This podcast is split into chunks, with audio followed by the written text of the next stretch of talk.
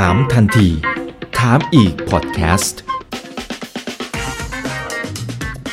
ถามแบบรู้ลึกรู้จริง เรื่องเศรษฐกิจและการลงทุนกับผมอีกบรรพศครับ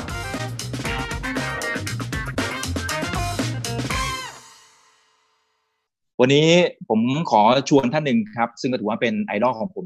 ด้วยนะครับ ในเรื่องของการการตลาดในยุคนี้เนี่ยต้องยกให้เธอเลยนะครับสำหรับพี่บุ๋มนะครับ คุณบุญญานุชบุญบำรุงทรัพย์ครับ เป็น Chief Possible Officer Barbecue Plaza ครับ สวัสดีครับ พี่บุ๋มครับค่ะสวัสดีค่ะสวัสดีค่ะนะครับ ตอนนี้กลับมาเปิดทุกสาขาแล้วใช่ไหมครับพี่บุ๋มนะใช่ค่ะ ใช่ค่ะ ก็เปิดมาตั้งแต่วันที่วันอาทิตย์ที่สิบเจ็ดอ่านี่เดือนอะไรเนี่ยโ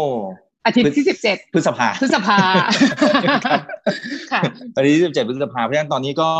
กี่สัปดาห์แล้วก็ประมาณเกือบสจะองครบเกือบสองสัปดาห์ สอง week ละค่ะเออตอนนี้ยอดขายกลับมาแค่ไหนแล้วครับ เมื่อเปรียบเทียบกับช่วงก่อนโควิดแล้วกัน โดยรวมตอนนี้ก็อืมอยู่ได้ได้แค่ประมาณยี่สิบสามสิบเปอร์เซ็นของของจากเดิมที่เราเคยได้อยู่ค่ะ ถึงแม้ว่าอาจจะเห็นว่าเอ่อลูกค้าหรือว่าเอ่อคนในแวดวงการทำแบรนด์ หรือว่า chain restaurant พูดถึงการกลับมาของก้อน welcome back ครั้งเนี้ยค่ะ แต่ก็ในมุมของตัวเลขมันก็ยังมันก็ยังห่างไกลจากที่เราเคยได้ในเรทปกติอยู่ แต่ก็ถือว่ามีถือแนว่าวโน้ดีมแล้วที่นะดีขึ้นอืมที่ดีขึ้นนะคะอืม จริงๆ ถือว่าดีแล้วนะคือคือที่พูดอย่างนี้เพราะว่าผมมีโอกาสได้คุยกับผู้ประกอบการหลายท่าน คือเขาบอกว่าโอเคเอาละตอนนี้มันกลับมาเปิดได้ แต่ว่าค่าใช้จ่ายมันเยอะมากพี่บุ๋มแล้วก็ใช่ใช่เนี่ยไอ้เรื่องเรื่องรายได้มันยังไม่กลับมาเลยมันยังไม่ cover เลยอะใช่เอค่ะอเนี่ยตรงเนี้ยผมว่าเป็นประเด็นเหมือนกัน นี่ถือว่าเป็นใช่วิกฤตหนักที่สุดเท่าที่พี่บุ๋มเคยเจอเลยไหมตั้งแต่ทำธุรกิจมา ก็ตั้งแต่อยู่บริษัทนี้มาประมาณอ่าเจ็ดเจ็ดปีกว่าเนอะ รวมถึงการก่อตั้งบริษัทนี้มาประมาณสามสิบสามปีอะค่ะ เราว่าก็ครับเรียกว่ารุนแรงที่สุดในการทำธุรกิจนี้มา แล้วเราว่าเชื่อว่าอืมคนที่ทำธุรกิจเหมือนเหมือนกัน ก็คงจะพูดไม่ต่างกับเราว่า หนักที่สุดตั้งแต่เอ่อทำธุรกิจมาค่ะครับครับซึ่งเดี๋ยววันนี้ก็จะชวนคุยทั้งในมุมของการแก้เกมนะครับ ว่าวิธีคิดของค่ะบาร์บีคิวพลาซ่าเป็นอย่างไร แล้วก็เดี๋ยวค่ะจะชวนคุยด้วยนะครับ ในมุมของการทำการตลาดว่า เฮ้ยทำไมเวลาพี่ก้อนเขาออกแคมเปญอะไรใหม่ ๆปั๊บเนี่ยมันเป็นกระแสทุกครั้งเลย มันปังทุกรอบเลยนะครับ เอาละทีนี้ทีนี้อยากจะชวนคุยตั้งแต่ภาพรวมก่อนแล้วกันนะครับเผื่อท่านไหนที่ได้ค่ะเข้ามาจะได้ทำความรู้จักบาร์บีคิวพลาซ่าพร้อมๆกันนะครับ ว่าตอนนี้เนี่ยเรามีกี่สาขาอะไรยังไงนะครับแล้วเดี๋ยวย้อนกลับไปดูเรื่องของตัว marketing นะครับว่าเราทำอย่างไรถึงได้ค่ะได้ปังนะครับ ก็ตอนนี้เรามีเอ่อร้อยเกือบร้อยร้อยห้าสิบสาขาค่ะ ทั่วประเทศนะคะ แล้วก็มีที่ต่างประเทศที่มาเลอินโด แล้วก็กัมพูชาค่ะ ที่บอกว่าร้อยกว่าสาขาเนี่ยในในช่วงเวลาที่ผ่านมามันมันผ่านอะไรที่เป็นจุดเปลี่ยนนะครับ ของของบริษัทบ้างครับ ที่มันทำให้เติบโตอย่างก้าวกระโดดเลยฮะหลายคนอาจจะบอกว่าเหมือนเห็นบาร์บีคิวพลาซ่ามีการเปลี่ยนเนาะแต่เราคิดว่ามันคือการเติบโตของของคนคนหนึ่งที่คนเราก็ต้องมีชีวิตช่วงที่มันแบบ เรียนรู้เนาะอืมแล้วก็ขึ้นขึ้นช่วลงงลองลผิดงลองถูกช่วงขึ้นอืมเราว่าเราว่าบาร์บีกอนหรือบาร์บีคิวพลาซ่าก็เป็นเหมือนคนคนหนึ่งที่มีผ่านช่วงเวลาหลาย ๆ อย่าง และเราก็รู้สึกว่าว่าว่าว่าว่าบาร์บีคอนนะคะแบรนด์เราก็เป็นเหมือนคนไทยคนหนึ่งที่อยู่ร่วมกับเพื่อน ๆ คนไทยเนี่ยหลาย ๆ คนในช่วงเหตุการณ์ต่าง ๆ เนาะตั้งแต่แบบถ้าเห็นเลยก็คือ ก้อนเองอะค่ะ ก็ถ้าจำได้ช่วงแบบน้ำท่วมเองก็จะเห็นว่าแบรนด์นี้ลุกขึ้นมาพูดอะไรบางอย่างที่มันอ่า associate กับผู้คนเนอะหรือหลาย ๆ ครั้งหลายหลายๆคราวที่ไม่ว่าจะประเทศจะเป็นยังไง หรือเหตุการณ์จะเป็นยังไง เราก็พยายามจะทำให้แบรนด์เนี้ยค่ะ ยังคง stay with customer อะคือเมื่อไหร่ก็ตามที่เราทำให้แบรนด์นะคะอืมทำให้ครับผู้บริโภคเขารู้สึกว่าเราอยู่เขาตลอดเวลา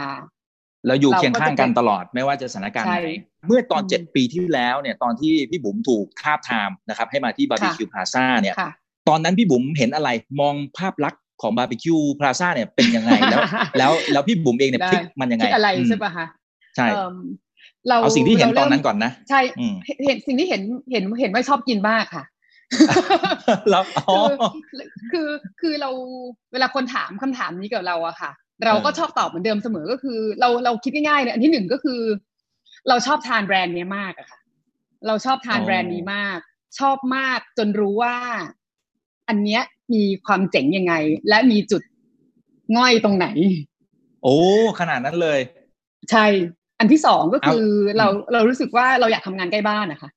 คือเวลาตอบสองคำถามเนี้ยคนอาจจะดูว่าเฮ้ยทำไมบุญนุชสิ้นคิดจัง แต่เราว่าพอถอดรหัสกลับมาแล้วนะคะ เราเชื่อว่าสองคำตอบเนี้ยมันมาจากความแพชชั่นของเรานะ คือเอ่อตอนนั้นนะคะที่ที่ได้มาคุยกับทาง generation สองก็คือเป็นทางตอนที่เป็นรุ่นลูกเข้ามาบริหารนะคะ ตอนที่สัมภาษณ์กันนะคะตอนนั้นก็คือเขารับพี่เข้ามาในฐานะเป็น marketing director ครับ ความใส่ซื่อของพี่ในตอนนั้นก็คือพี่ถามเขาว่าแบบ เอ๊ะตำแหน่ง marketing director นี่คือตำแหน่งแบบระดับกลางหรือระดับไหนในบริษัทคะเขาก็ตอบว่า อ๋อ marketing director เหรอคะ ก็คือใหญ่ที่สุดในการทำ marketing เลยนะคะ ตอนนั้นพี่นึกแบบโอ้แบรนด์ที่ฉันชอบกินที่สุดแบบ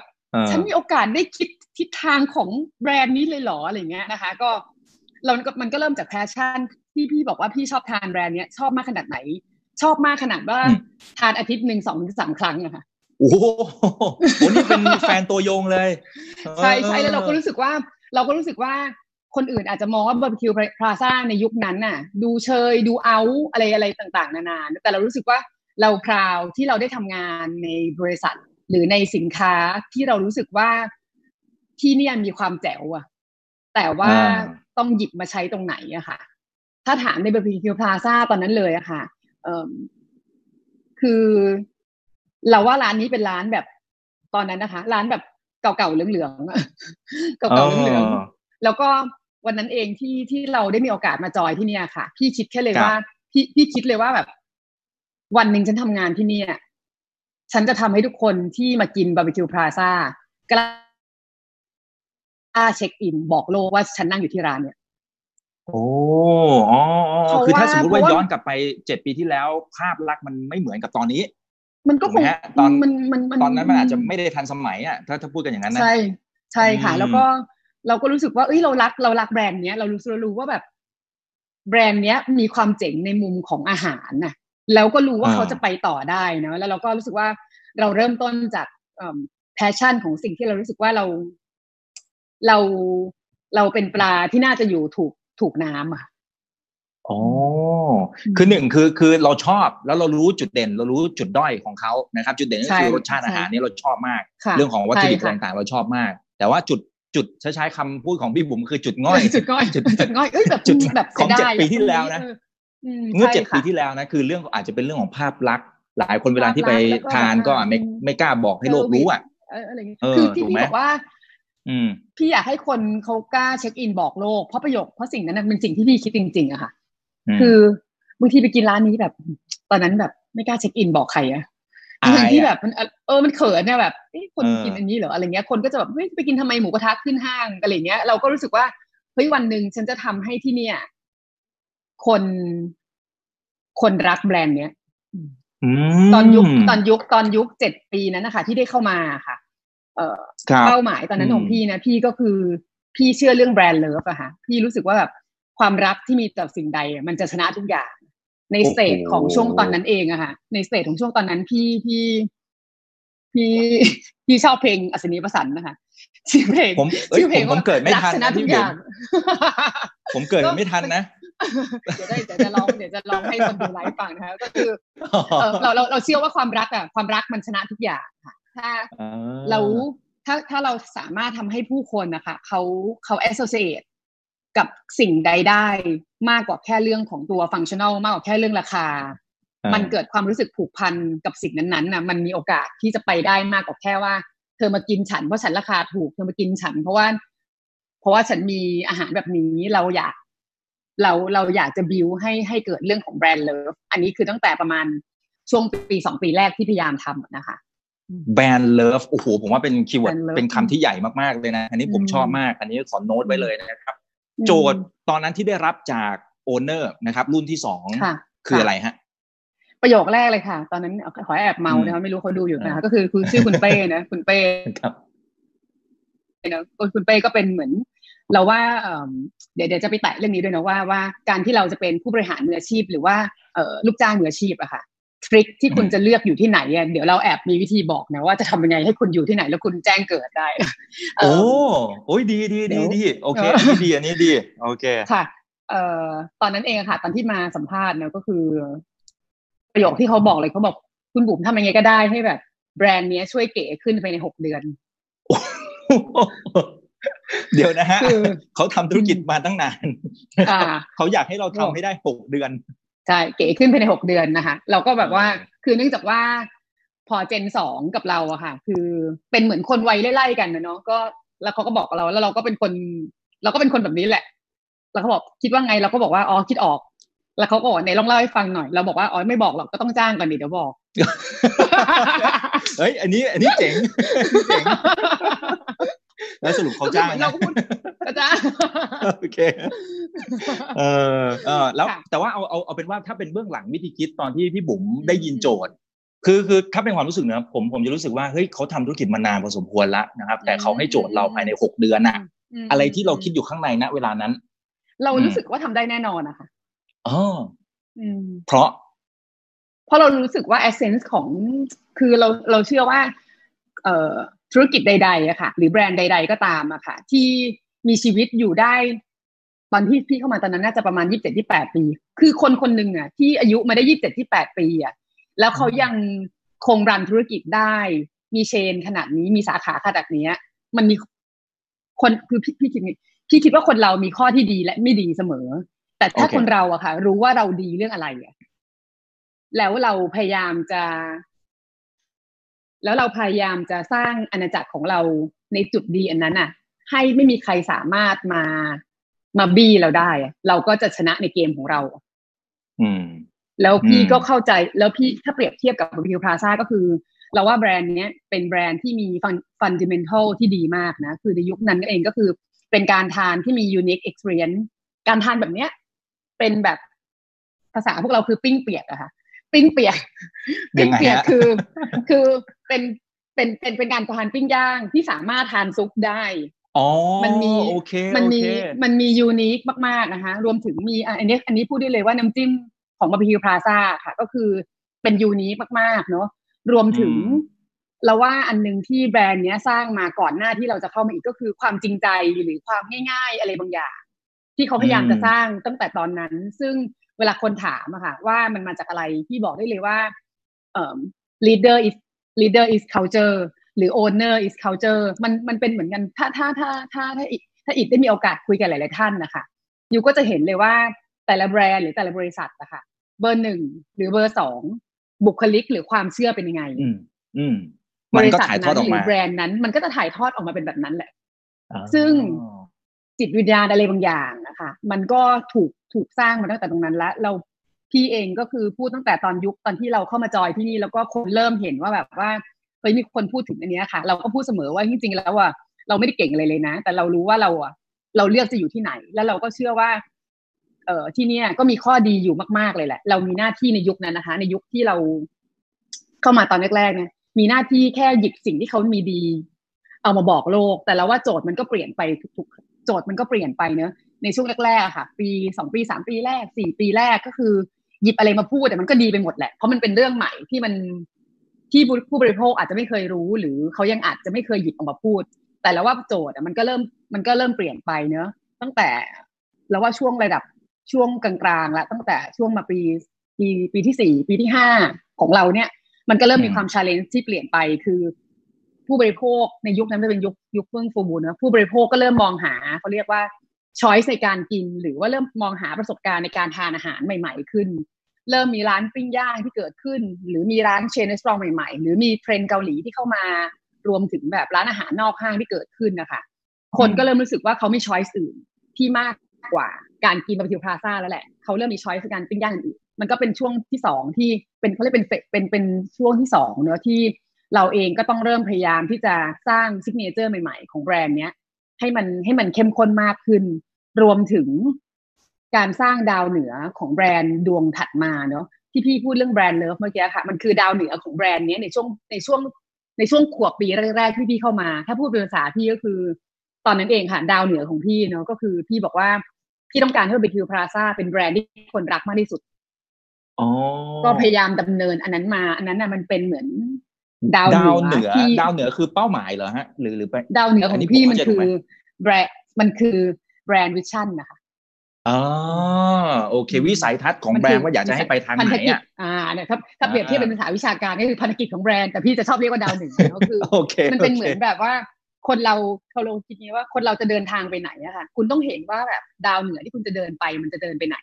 ในปีในหนึ่งปีหนึ่งปีสองปีสามอะค่ะ เราอะจะพูด เรื่องนี้กับทั้งลูกน้องแล้วก็คนภายนอกเสมอเลยว่าเราบอกว่าเป้าหมายที่เราจะพาบาร์บีคิวพลาซ่าไปอะเราต้องการให้แบรนด์นี้เป็นคนรัก เป็นแบรนด์ที่คนรักมากที่สุด ซึ่งตอนนั้นเองตอนที่พูดออกมา คือเราเป็นคนที่ใส่แบบนี้ด้วยนะ ถ้าเราพูดอะไรออกมาแล้วอะคำนั้นน่ะ เราจะต้อง make it happen ให้ได้อะเพราะว่าเรารู้สึกว่ามันคือคำพูดของเราแล้วอะ แล้ววันที่เราพูดอะไรออกมา มันเป็นเหมือนสิ่งที่เราต้องทำให้ได้เท่านั้นนะแล้ววันที่เรากล้าพูดคำนั้นออกมา เราก็รู้สึกว่าเราก็ทำ เมื่อเราทำมันได้ค่ะ จากจากสิ่งที่ในขวบปีที่หนึ่งถึงสามของการทำงานของพี่ที่เนี่ยค่ะ พี่ก็รู้สึกว่าเป้าหมายของการที่วางดาวเหนืออย่างนั้นอะมันมันไม่ชาเลนจ์แล้ว ประมาณปีที่ประมาณปีที่สี่ที่ห้าที่หกพี่ก็ประกาศอีกว่าแบบ move ต่อไปที่ดาวเหนือที่เราจะตีเมืองนั้นต่อ เออพี่บอกว่าแบบ เราต้องการจะเป็นแบรนด์ที่สร้างแรงบันดาลใจให้ผู้คนผ่านมื้ออาหาร แต่ดาวเหนือนั้นพี่ได้เลื่อนมันออกไปแล้ว ก็ก็ก็พี่พี่ใช้วิธีการคิดอันนั้นนะคะพูดกับทีม พูดกับคนภายนอก หรือถ้ามีโอกาสได้พูดคุยกับสื่อ หรือว่าไปเป็น speaker ที่ไหน เราก็จะพูดเรื่องนี้เนาะช่วงเวลานั้นเองอะค่ะ เป็นช่วงเวลาที่น่าจะเป็นช่วงที่แบรนด์เองก็มี move อะไรบางอย่างเกี่ยวกับเรื่อง branding ถ้าจำได้จะมีแคมเปญวันแม่ค่ะ ไม่รู้อิกเคยดูหรือเปล่าที่เป็นแบบพนักงานร้านอาหารพาแม่มากินข้าวที่ร้านบาร์บีคิวพลาซ่าโอเคโอเคอันนี้จำได้จำได้ช่วงนั้นนะคะ ก็เป็นก็เป็นช่วงที่เป็นแล้วว่าเป็นเป็น มันเป็นช่วงที่สองของการที่วางดาวเหนือของแบรนด์นะคะ ให้มันลึกซึ้งกว่ามากกว่าเป็นแบรนด์ที่คนรักนะคะ ก็ก็จะเห็นว่าทุกสิ่งทุกอย่างตั้งแต่ช่วงเวลานั้นนะคะ That's why ทำไมบาร์บีคิวพลาซ่าถึงทำแคมเปญอะไรบางอย่าง หรือ move อะไรบางอย่างที่มันค่อนข้างจะฉีกกับธุรกิจร้านอาหาร เพราะว่าสิ่งที่เรามองเองอะค่ะ ก็คือดาวเหนือของเราอะเราอยากจะเป็นแบรนด์ที่สร้างแรงบันดาลใจผู้คนผ่านมื้ออาหาร รวมถึงเราเราแค่รู้สึกว่า การทำร้านอาหารน่ะ มันก็โอเคแหละอาหาร คือทั้งหมดทั้งมวลที่สามารถวางดาวเหนือของแบรนด์ได้ยิ่งใหญ่ขนาดนี้ก็กลับไปเรื่องเดิมที่พี่พูดก็คือ เพราะเราคิดว่าฟันดิเมนทัลของที่เนี่ย มีข้อดีหลาย ๆ อันที่ที่ดีอยู่แล้ว แต่ขณะเดียวกันในช่วงของเอ่อตัว branding เองอะค่ะ ก็มีก็มีการทำให้มัน challenge มากขึ้นบวกกับหน้าที่ที่พี่ได้รับมอบหมายด้วยเนอะจากตอนแรกที่เข้ามาก็คือเป็น marketing director ค่ะ หลังจากนั้นเองก็คือบริษัทก็เห็นว่าน่าจะมีความสามารถประมาณหนึ่งเนอะก็เลยเหมือนกับช่วยเอ่อมอบหมายให้ดูในทั้งของ BU เรียก business unit อะค่ะก็เป็นชุดเป็นเป็นเรื่องของหน้าที่ใหม่ ๆ ที่ถ้าคนตามเราเนอะก็จะรู้ว่าพื้นเพที่จริงๆเราไม่ใช่คนทำแบบ ไม่ใช่เด็ก MBA ไม่ใช่เด็กทำ business อะไรเลย คือเรามาจากสาย advertising อะค่ะอืม ใช่ครับ เห็นบอกเคยเป็น AE อะไรพวกนั้นด้วยใช่ไหมฮะ คนทำโฆษณา แล้วก็แบบใช่ใช่คือไม่ต้องถามเลยว่าเรื่องแบบตัวเลขสมัยก่อนเป็นไง คือตอนที่เวลาออกเมื่อกี้เห็นหัวหน้าเก่าแวบๆอยู่ในนี้นะคะไม่รู้ไปยังหัวหน้าเก่าคนหนึ่งที่แบบว่าพี่เวลาออกกับเขา ตอนที่เวลาออกกับเขาอะค่ะว่าจะไปทำ พอตอนตอนที่เราอยู่ advertising แล้วเราก็จะลาออกมาเป็นลูกค้าที่แรกอะค่ะ ก็คือไปอยู่บัตรเครดิตนะครับ บัตรกรุงไทย บัตร KTC อะค่ะหัวหน้าคนนั้นเขาบอกว่าเฮ้ยผมจะลาอ่าค่ะ KBC นะคะตอนนี้ก็เป็นคุณรัตเทียนเป็นซีออยู่นะคะ เป็นเทพแห่งตัวเลขเก่งมากใช่ก็ก็ก็ตอนที่เวลาออกกับหัวหน้าคนเดิมหัวหน้าบอกว่าบุ๋ม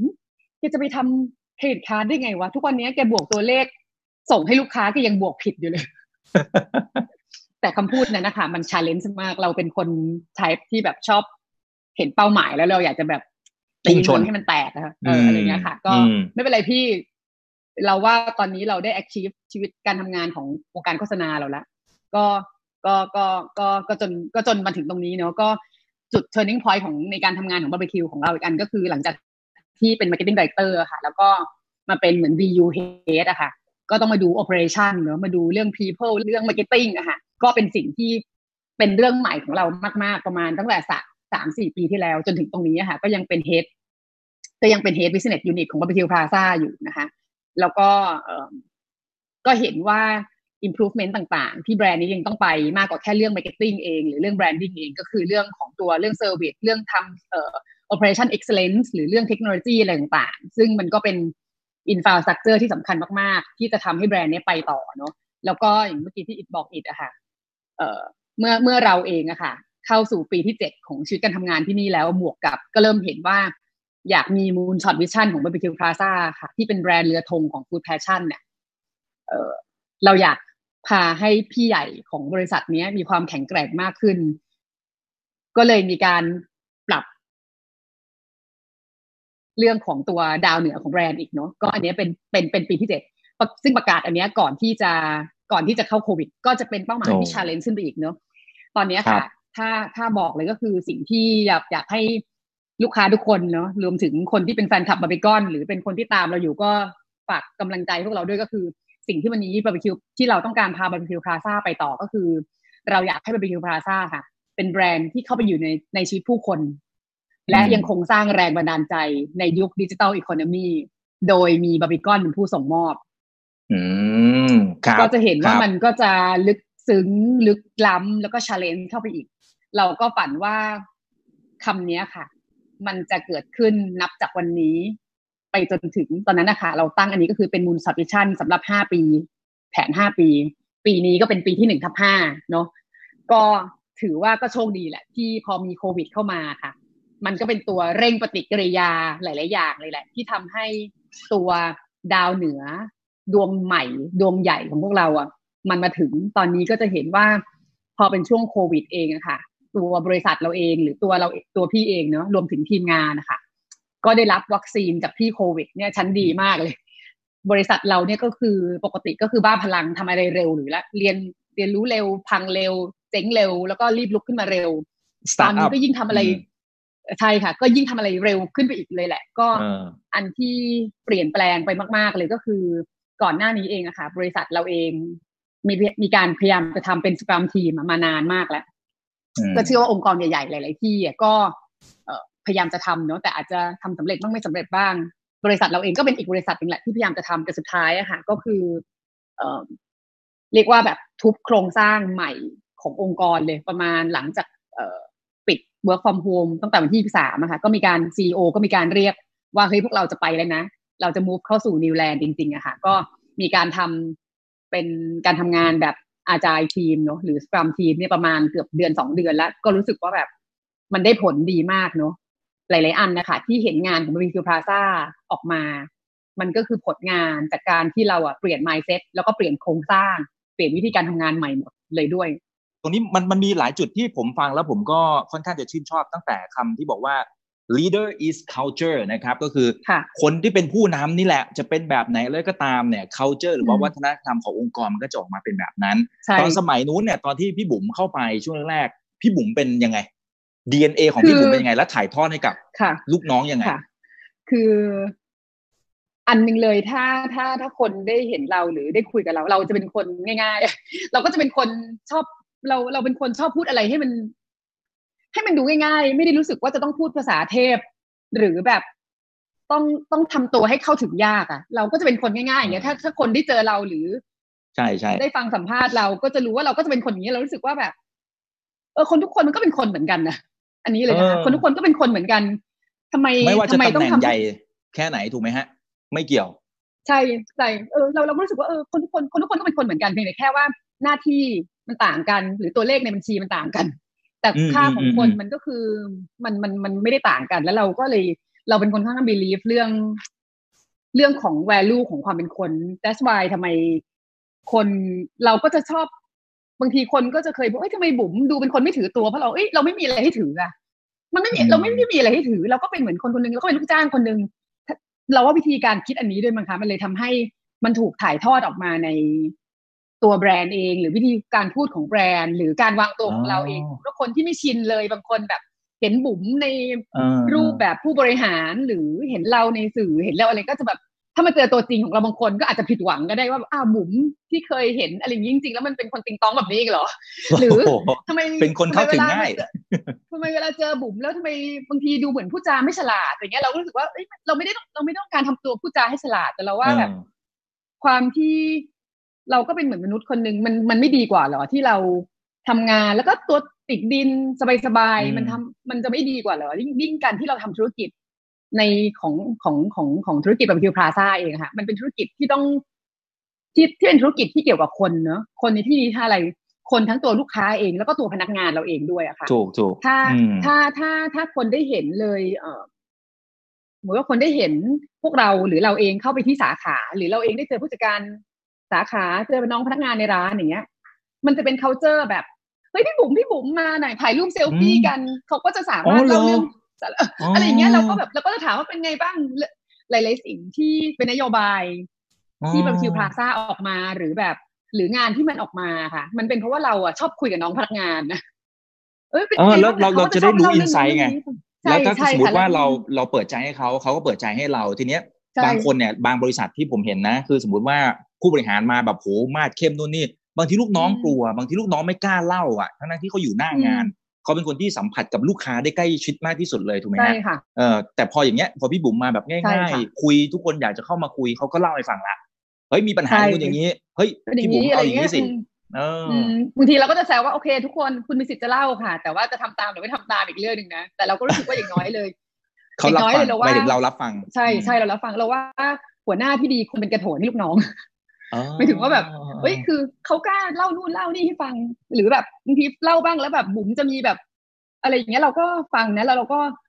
อันนึงที่พยายามฝึกเลยก็คือ เวลาที่ลูกน้องเล่าอะค่ะ เราพยายามฟังแบบที่ไม่ไม่มีคำตอบ ไม่ได้มีคำตอบในใจอะก็คือฟังจริง ๆ ถ้าถ้าคนทำงานกับเราอะไรเงี้ยหลาย ๆ ที เราลูกน้องมาปรึกษาอะไรเราบางเรื่องอะค่ะ ก็อาจจะเจอคำตอบบุ๋มนะที่ตอบแบบนี้ว่าเออไม่รู้เหมือนกันวะไม่รู้เหมือนกัน เออไปหามาให้หน่อยดีเพราะเราเพราะเราเชื่อเรื่องนี้แล้วเราว่าคนทุกคนนะคะคนทุกคนมีโอกาสที่จะไม่รู้เรื่องอะไรก็ได้เป็นเรื่องปกติ มันไม่มีใครหรอกที่จะรู้ทุกเรื่อง เพราะเมื่อไหร่ก็ตามที่คุณรู้ทุกเรื่องแสดงว่าคุณก็สามารถทำงานคนเดียวได้สิเพราะคุณเก่งมากเลย แต่เราก็รู้สึกว่าในมุมเราเอง เราก็เป็นเหมือนคนคนหนึ่งแหละที่ต้องเรียนรู้ใหม่ ในหลาย ๆ เรื่องเช็คเช่นเดียวกับแม้แต่วิธีการการทำสกรรมทีมที่ที่พวกเราเปลี่ยนโครงสร้างใหม่ เราก็เรียนรู้ใหม่หลาย ๆ เรื่อง แล้วเราก็ยิ่งชอบมากเลยในช่วงโควิดเรารู้สึกเออ เราได้เราได้ประจักษ์ในความเก่งของตัวเอง แล้วเราก็ได้ประจักษ์ในความโง่ของเราเอง ที่มัน confirm เลยแหละว่าบุ๋มช่างโง่เรื่องนี้จริง ๆ แต่เราก็รู้สึกว่าเอ้ยเราก็ appreciate กับความที่เราได้รู้ว่าเราโง่เรื่องอะไร แล้วก็รู้สึกว่ายังอยากที่จะเรียนรู้อะไรใหม่ ๆ ไปอีกเรื่อยๆอะไรอย่างเงี้ยค่ะอ๋อมันก็เป็นน้ำไม่เต็มแก้วอะถูกไหมฮะเราก็พร้อมที่จะเรียนรู้เรื่องอะไรใหม่ๆอะส่วนตัวส่วนตัวผมนะพี่บุ๋มคือผมชอบหลาย ๆ แคมเปญนะครับไม่ว่าตั้งแต่ไอตัวอะอย่างปัจจุบันเนี่ยอย่างตอนนี้เลยก็จะมี น้องก้อนที่มานั่งด้วยใช่ไหมฮะอันนี้คือแคมเปญที่โด่งดังมากนะครับน้องก้อนเป็นเด็กเอ็นค่ะน้องก้อนเป็นเด็กเอ็นเอนเตอร์เทน entertain แล้วก็ก่อนหน้านั้นก็จะมีถ้าผมจะไม่ผิดนะ จะมีอ่า Black Pan ใช่ไหมไอไอไอสีดำอะเอออันนั้นอันนั้นผมก็ชอบนะฮะนั้นก็ดังแล้วก็จะมีถ้าผมจะไม่ผิดเดี๋ยวเดี๋ยวขอนึกก่อนนะไอ้ล่าล่าบาร์บีคอนไหมฮะอ่าล่าไข่ไหมประมาณนั้นอ่าล่าไข่บาร์บีคอน แล้วก็จะมีเอ่อแคมเปญอะไรนะทำมื้อนี้ให้ดีที่สุดอะไรประมาณนี้อ่าวันแม่ แล้วก็อันนี้ คือสามสี่อันที่เท่าที่ผมแบบนึกออกมาในหัวเลยเนี่ย คือมันดังหมดนะครับ ซึ่งอันนี้ถามในมุมที่บุ๋มแล้วกัน ในอันไหนเนี่ย ในมุมที่บุ๋มนะ ชอบแคมเปญไหนที่ตั้งแต่เคยทำมาแล้วประทับใจรู้สึกแบบเฮ้ยมันมีเรื่องเบื้องลึกเบื้องหลังอะไรที่อยากจะมาเล่าอะ คือกว่าจะมาเป็นแคมเปญที่สักเซสได้เนี่ยเอามาสักหนึ่งอันก็ได้ครับ เอาที่ชอบมากที่สุดเลยอันนี้อันนี้ต้องตอบเหมือนนางงามทุกคนกันนะคะ จริงๆแล้วก็คือชอบทุกแคมเปญเนาะก็คือแบบต้องตอบเหมือนนางงามนิดนึงค่ะเดี๋ยวเออ คือจริงๆแล้วเราว่าทุกทุกอันเนี่ยมันเป็นเหมือนจิ๊กซอของแต่ละชิ้นของแบรนด์เราที่มันประกอบให้มันเป็นบาร์บีคิวพลาซ่านะคะ แล้วก็ทุกอันเองมันก็มีโจทย์หรือความ challenge หรือความท้าทายในช่วงเวลานั้นๆ ที่มันแตกต่างกัน แต่ถ้าถามเราเลยอะค่ะ เราเรารักแคมเปญนี้ที่สุดก็คือแคมเปญวันแม่นะคะแคมเปญที่เป็นที่พูดเรื่องว่าพนักงานร้านอาหารก็มีแม่ค่ะทำไมถึงทำไมถึงรัก รักแคมเปญนั้นที่สุดอะค่ะเพราะเราว่ามันเป็นเอสิ่งที่พลิกชีวิตของแบรนด์บาร์บีคิวพลาซ่าและรวมถึงเป็นพลิกชีวิตตัวเราเองด้วยอะค่ะ แล้วก็มันเป็นจุดเปลี่ยนหลาย ๆ อันเลยของ mindset ของตัวพนักงานเอง mindset ของทีมงานเอง mindset ของ business partner เราเองที่มองพวกเราด้วยอะค่ะ ถ้าหลาย ๆ คนได้ดูก็คงจำได้นะมันก็จะเป็นคลิปที่พูดถึงเรื่องว่าวันแม่พนักงานพนักงานร้านอาหารทุกคนนะก็ต้องมาเสิร์ฟอาหาร แล้วก็เขาก็จะไม่ได้เจอแม่ ในคลิปมันก็จะเล่าว่า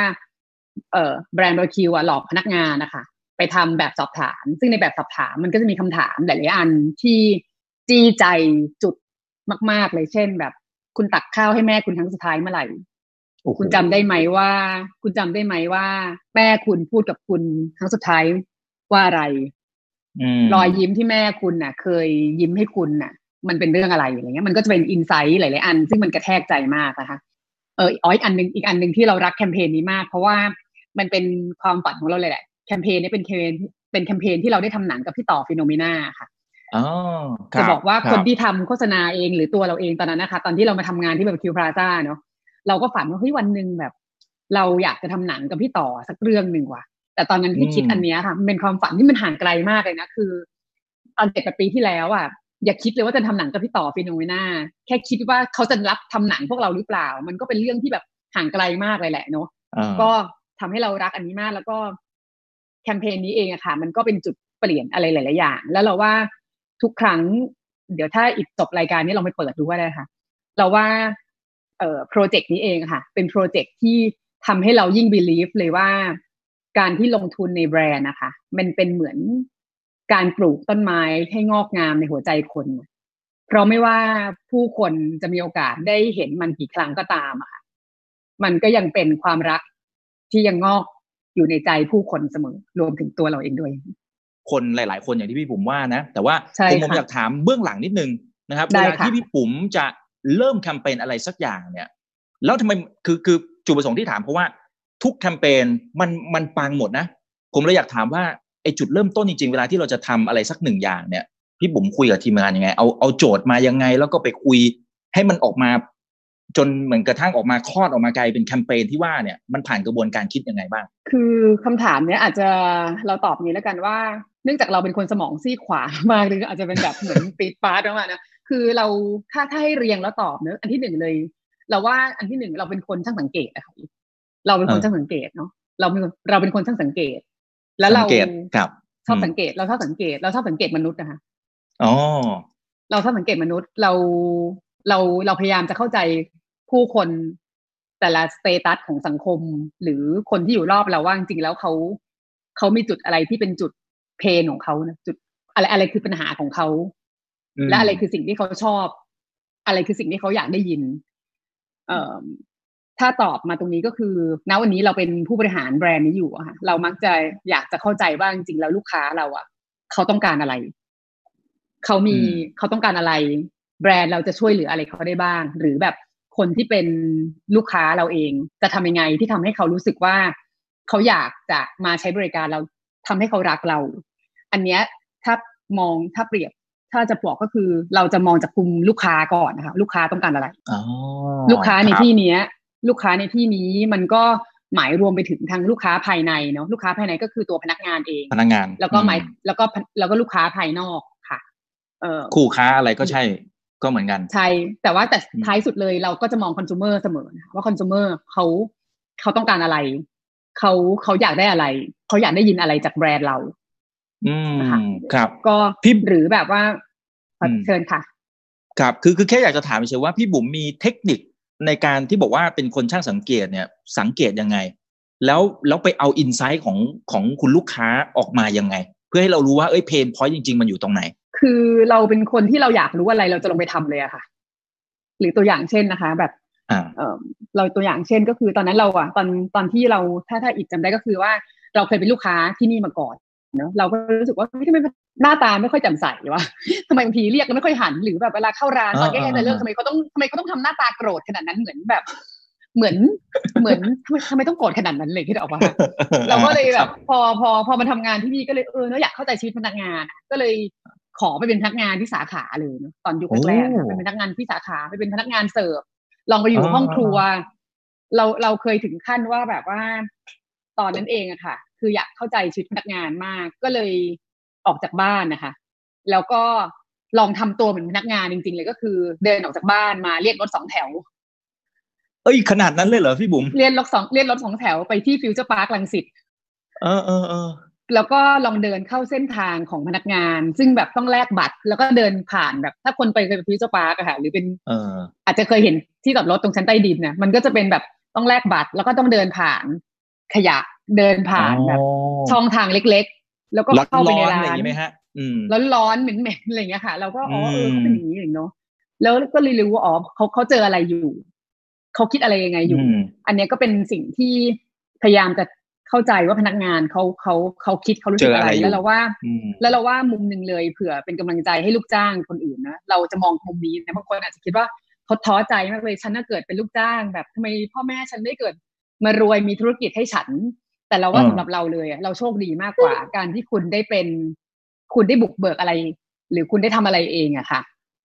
มันจะทำให้คุณคือพวกเดียวกับเขาอะเวลาที่เรามาเป็นทีมลีดที่นี่หรือเราเป็นแมネจเมนที่นี่ค่ะ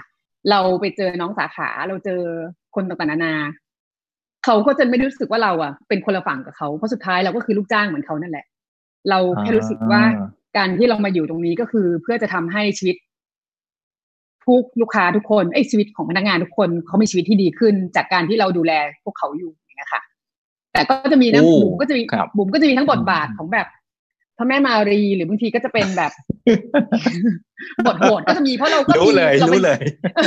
เราก็เป็นคนคนหนึ่งเหมือนกันเพียงแต่แค่ว่าการที่เราได้เข้าใจ การที่เราได้เข้าใจ เอชีวิตพนักงานเองหรือชีวิตลูกค้าชีวิตลูกค้าเราเราเราศึกษาจากอะไรอะค่ะ เออถ้าเป็นสมัยก่อนก็คือตอนที่ไปอยู่ที่ร้านเราจะชอบสังเกตลูกค้าว่าเอ้ยมาถึงเขาเขามีอาการยังไงเขาพูดอะไรเขากินสิ่งนี้แล้วเขามีหน้าตาแบบไหนเขาพูดประโยคไหนออกมา หรือทุกวันนี้ถ้าเราว่าที่ทำได้เลยเนี่ยก็คือทุกวันนี้โซเชียลมีเดียค่ะ คือคลังรีเสิร์ชหรือคลังข้อมูลลูกค้าชั้นดีมาก ๆ เลยอืมคุณลองเข้าไปอ่านสิสิ่งที่ลูกค้าเขาพูดอะที่เขาเขียนที่เขาโพสอะถึงแบรนด์เราใช่ มันคือเกรดไอเดียทั้งหลายแหล่เลยแหละ ที่เราได้มาแล้วเราก็ ทุกวันนี้ค่ะ ในเพจวิคิวพลาซ่าเองอะถึงแม้เราจะมาอยู่ตรงนี้แล้ว เราก็ยังเป็นแอดมินของเพจนี้อยู่นะฮะหลายๆครับ หลาย ๆ หลาย ๆ คอมเมนต์ที่ก้อนไปตอบอะจริงๆเราก็คือบุญนุชเป็นคนไปตอบลูกค้าเลยโอ้โอเคโอเคเพราะเรารู้สึกว่าเฮ้ยเราเราเราเราเราเราทำธุรกิจเราทำแบรนด์อันนี้วันนี้เรารับเรารับเงินเดือนบริษัทอะค่ะเราเรารู้สึกว่าเราต้องทำให้เต็มที่แล้วเราว่าการที่คุณจะทำแบรนด์ได้ดีอะถ้าคุณเข้าใจลูกค้าเลย คุณก็จะ มันก็จะไม่หลุดไปไหนเมื่อไหร่ก็ตามที่คุณเข้าใจว่าลูกค้าต้องการอะไรอะก็ไม่มีใครที่สามารถมาแย่งลูกค้าคุณได้เพราะหัวใจลูกค้าเขาเป็นของเราไปแล้วอืมครับครับโอ้โหนี่โดนอันนี้โดน อืมคือลูกน้องพี่บางคนยังแซวเลยว่าอ๋อเนี่ยเฟซบุ๊กโพสเหรอโพสไปก่อนเถอะ เดี๋ยวก็จะเห็นว่ามีบุณย์นุชมา edit อะไรเงี้ยเพราะเพราะคนที่เป็นแอดมินเหมือนกันนะคะเขาก็เห็นแล้วแบบตอนแรกอาจจะโพสโดยอิดอิดใช่ไหมพอคนเป็นแอดมินมันก็จะเห็นว่าเอาโอเค rewrite โพสโดยบุณย์นุชบุณย์นุชซับอะไรเงี้ยคือคือเราเราว่า คือเราเราเรายังมีความสุขสนุกกับการที่ได้ทำงานกับลูกน้องเด็ก ๆ หรือแบบได้อ่านคอมเมนต์ลูกค้า หรือได้เจอพนักงานเขามี react แบบไหนหรือหลาย ๆ ทีที่เวลาเจอวิกฤตเองอะค่ะ หลาย ๆหลาย ๆ ทีที่เมื่อกี้เราคุยกันนอกรอบนั่นอีกก็คือมันมีทั้งที่แบบคิวพลาซ่าทำดีเด็กทำดีมากเลยแหละลูกค้ารัก แต่มันก็มีหลายทีที่ แบรนด์เราก็ทำผิดพลาดไปหลาย ๆ ครั้งลูกค้าก็ก็คอมเมนต์พวกเราไม่น้อยเหมือนกัน แต่เราก็ ก็ต้องขอบคุณลูกค้าเนาะที่ที่ก็ยังให้โอกาสพวกเราอยู่แต่เราก็จะพูดเราก็จะบอกเสมอว่า มันไม่หมายถึง มันไม่ได้หมายถึงว่าการที่แบรนด์เรามีคนรัก หรือเรามี FC เยอะเราจะสามารถทำอะไรก็ได้ที่ขยี้หัวใจเขาอะค่ะ เราก็ต้องมีหน้าที่ที่ทำไงที่ทำให้แบรนด์นี้ยังคงดีต่อไปเรื่อยๆ หรือหลายๆครั้งเองแหละที่เราก็เข้าไปอ่านนะบางทีคนดูสัมภาษณ์เราหรือแบบ เห็นแบรนด์เราทำอะไรก็ตาม ก็เข้าไปฉานทำไมโง่ขนาดนี้ไม่ได้คิดอะไรก่อนหรอแบบหรืออะไรเงี้ยคือ แต่เราก็รู้สึกว่า เอ้ย คือมันเป็น fact ที่บางทีเราต้องยอมรับอะค่ะ แล้วเราก็จะ face กับสิ่ง แล้วเราก็จะ face กับสิ่งนั้นนะ คือหลาย ๆ ทีอย่างตอนที่หลายๆวัย crisis ที่เกิดขึ้นเนี่ยบางทีลูกค้าก็จะ mention ถึงแบรนด์แรงๆเนาะหรือแบบ mention ถึงเราแรงๆเนี่ยค่ะ พี่จะเป็นคนที่ตอบสิ่งนั้นนะพี่จะเข้าไปตอบเองเลย อืม ครับครับก็จะบอกว่าเออเออนี่บุ๋มเองนะ แบบต้องขอโทษด้วยสิ่งที่เกิดขึ้น ถ้ามีอะไรก็สามารถแบบให้คำแนะนำได้ แล้วเรื่องนี้เราจะ react เองอะไรเงี้ยเรา เรารู้สึกว่าสิ่งที่ลูกค้าพูดหรือคอมเมนต์เราอะค่ะ ก็คือถ้าเขาถ้าเขาไม่รักเราเขาไม่บอกหรอกถ้าเขาเกลียดก็เออเขาไม่รักเขาก็ไม่บอกหรอกเนี้ยค่ะ คือคือถ้าเขาเกลียดมากจริงเขาอ่า คือถ้าเขาเกลียดมากจริงเขาก็อาจจะไม่ทานละ แล้วก็ไม่ต้องไปพูดถึงอะไรเลยแต่ไม่ต้องพูดถึงไม่อยากจะพูดถึงให้แบบใช่ค่ะเนาะ ครับแสดงว่าอันนี้เขายังอยากพูดถึงอยู่ ยังอยากให้คอมเมนต์อะไรอยู่นะครับ ก็เลยยังยอมพิมพ์เข้ามานะครับ อย่างเรื่องของการดูแลลูกน้องเอาล่ะคือในช่วงเมื่อก่อนเนี่ยพี่บุ๋มลงไปเป็นพนักงานเอง ก็เลยเข้าใจหัวจิตหัวใจเขาแต่พอกิจการมันเติบโตมากขึ้นเรื่อยๆเนี่ยใช่ผมว่ามันมันจะไปทำอย่างนั้นมันจะไม่คงไม่ได้แล้วอะเวลาถูกไหมค่ะแต่ใช่แต่เราใช่ยังจะทำยังไงให้ยังรู้สึกว่าเรายังเข้าใจเขาและเขาก็รู้สึกถึงความอบอุ่นว่าเฮ้ยพี่บุ๋มเป็นข้างเดียวกับเขาตลอดยังยู่ยังอยู่คืออมคือเราว่าท้ายสุดอะค่ะเอ่อ การที่เราเป็นผู้บริหารเนอะเราก็ต้อง balance ใช่แหละเพราะสุดท้ายเลยคือเราก็ต้องเป็นตัวแทนของทั้งบริษัท และเป็นตัวแทนของพนักงานที่จะบอกว่าบริษัทควรจะมีทิศทางแบบไหน เพราะสุดท้ายเลยบริษัทบริษัทหนึ่งจะยืนอยู่ได้ ก็เพราะว่ามีลูกค้าที่เป็นคอน sumer ที่ที่เอาสตางค์มาให้เรา แล้วก็มีพนักงานที่ยังที่ยังจะพยายามทำงานทุกอย่างเพื่อให้บริษัทนี้ยังคงอยู่นะคะเอ่อตอนนี้เลย วิธีการเราบอกได้เลยว่าในยุคที่เราเล่าว่าเราลงไปเป็นพนักงานเองหรืออะไรเงี้ยนานาเนี่ยก็คือเป็นช่วงแรกๆเลยอะแต่ทุกทุกวันนี้ที่พยายามจะทำอยู่เลยเสมอก็คือ เราก็ยังจะมีกลุ่มไลน์กลุ่มหนึ่งที่เป็นกลุ่มใหญ่มากเนอะที่ยังมีเราอยู่ แล้วก็มีผู้จัดการเขต ผู้จัดการสาขา แล้วก็ทุกคนใน BU อยู่ในกลุ่มนั้นอยู่ บางทีเราก็จะคุยเรื่องติงตองติงตองเข้าไปหรือบางทีก็แบบ encourage พวกเขามีเรื่องที่คิดว่าจะต้องบอกเขาบางทีอาจจะไม่ได้เรื่องงานก็ได้นะคะ ก็จะแชร์ให้พวกเขาแล้วบางทีกลุ่มนี้ก็จะเป็นกลุ่มที่ทางผู้จัดการสาขาเองเขาจะอัปเดตนู่นนี่มา เรารู้เลยนะว่าบางทีที่เขาอัปเดตมา เพราะเขาต้องการจะบอกเราให้เรารู้ เราก็มีหน้าที่ที่ต้อง notice ว่าเรารับรู้กับสิ่งนั้นแล้ว อะไรแบบนี้ค่ะ ก็ยังยังยังคือเราว่าความ challenge ที่ทุกวันนี้เรายังต้องทำอยู่ก็คือ ถึงแม้เราจะไม่อยู่ตรงนั้นนะคะ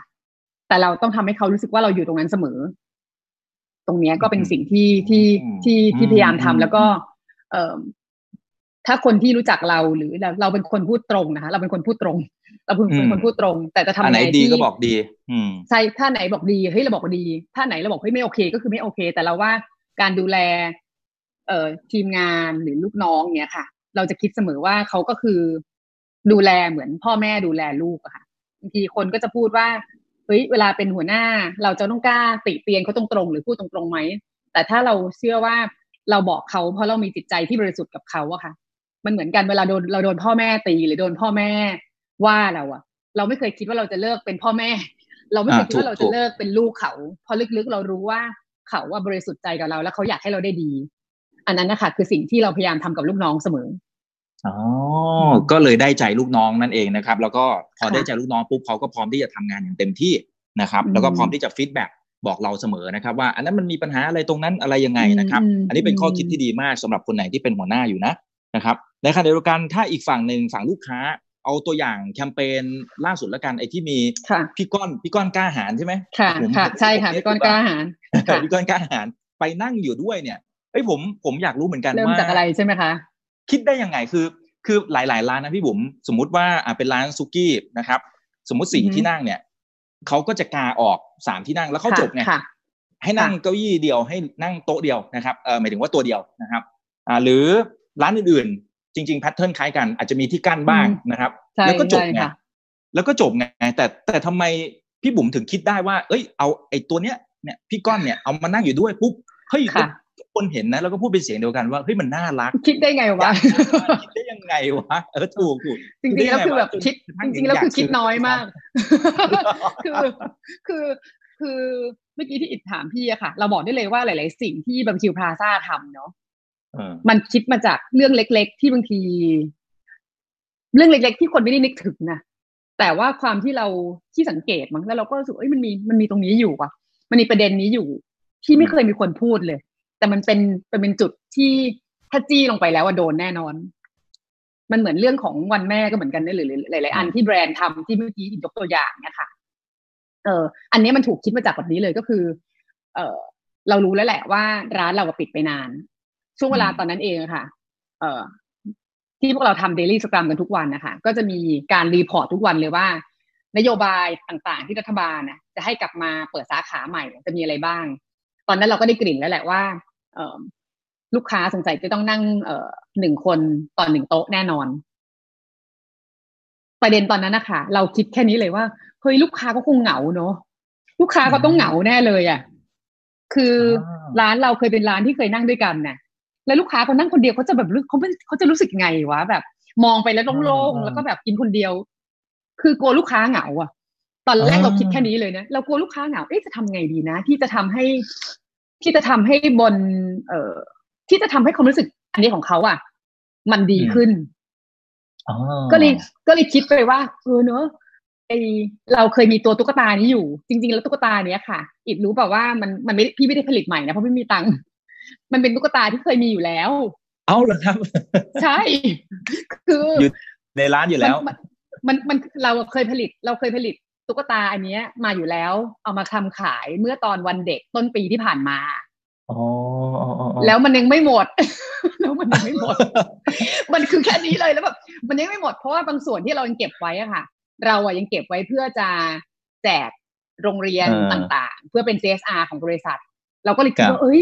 มันมีอันนี้อยู่นี่หว่าเอามาตั้งดีกว่า คือตอนที่พี่คิดอันเนี้ย พี่ยังแบบลูกน้องมันจะด่าไหมว่าพี่บุ๋มแม่งติงตองว่ะอะไรเงี้ยนะคะ ก็เลย จังจำได้เลยพอคิดอันนี้เสร็จใช่ป่ะคะก็คือไลน์ไปหาพวก head operation นะคะว่าอืมเออทุกคนมีไอเดียเนี้ย ซื้อไหมอะ เอาตัวตุ๊กตาอืมนี้มาตั้งกันไหมอะไรเงี้ย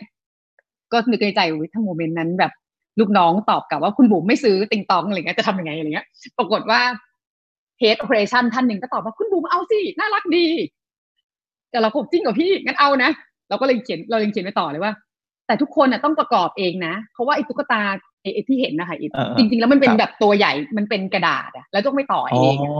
ต้องพับพัแล้บวพับอะไรประมาณนี้ใช่เออแล้วอย่างที่บอกว่าเราเป็นคนที่ทำอะไรแล้ว แล้วเราต้องทำเองอะตอนที่ออกตุ๊กตาตัวเนี้ยมาค่ะพี่นั่งต่อกับลูกอะสองชั่วโมงอะคือแบบ มันใช้เวลาแล้วมันแล้วมันใช้ทักษะมากนะแล้วก็เลยบอกโอเปอเรชันเลยว่าพี่งั้นถ้าส่งไปอะ ถ้าทุกคนโอเคอะ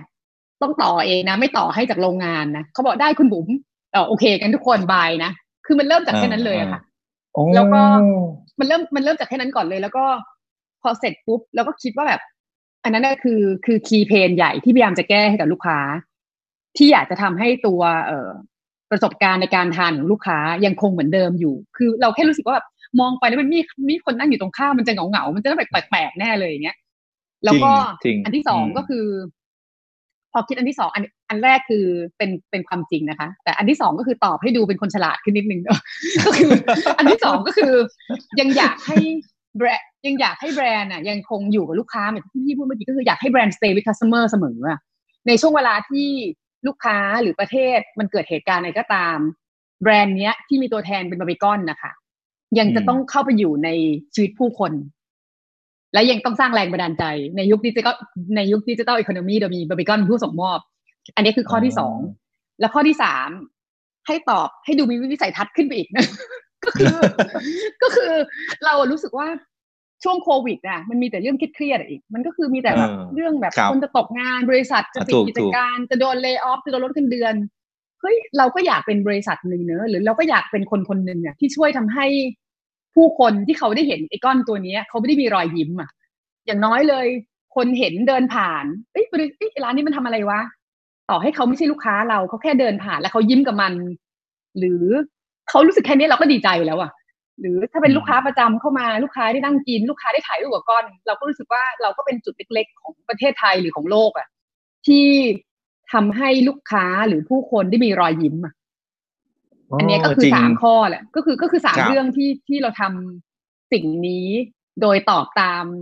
เลเวลของความจริงและความที่ทำให้ดูฉลาดขึ้นเป็นลำดับ ใช่ใช่ซึ่งสุดท้ายมันก็ย้อนกลับไปที่ที่พี่บุ๋มบอกนะ ว่าเราเราต้องอืมเข้าใจอินไซต์ของของอืมคนที่เกี่ยวข้องอะ กรณีนี้ค่ะคือคุณลูกค้า ซึ่งผมว่าใช่ใช่เลยนะ เพราะว่าหลาย ๆ ร้านอืมพอเขาแค่กากบาททิ้งอะอืมก็พูดตรงๆนะคือ แทบจะไม่มีลูกค้าเอออันนี้นี่คือค่ะคือแค่เล่าให้ฟังเฉยๆนะครับ เพราะว่าคือช่วงนี้ผมก็ไปอืมสำรวจตลาดอะไรอย่างเงี้ยครับ ก็จะเห็นเหมือนกันค่ะว่าเออพอบางบางทีมันอาจจะเป็นแค่จุดเพนพอยต์เล็กๆมันแห้งแต่อะจริงๆมันแล้วมันแห้งอืมใช่แล้วมันสร้างความอืมแตกต่างมันได้แบบไรเห็นได้ชัดเลยนะ อืมค่ะครับ อ่าโอเคเดี๋ยว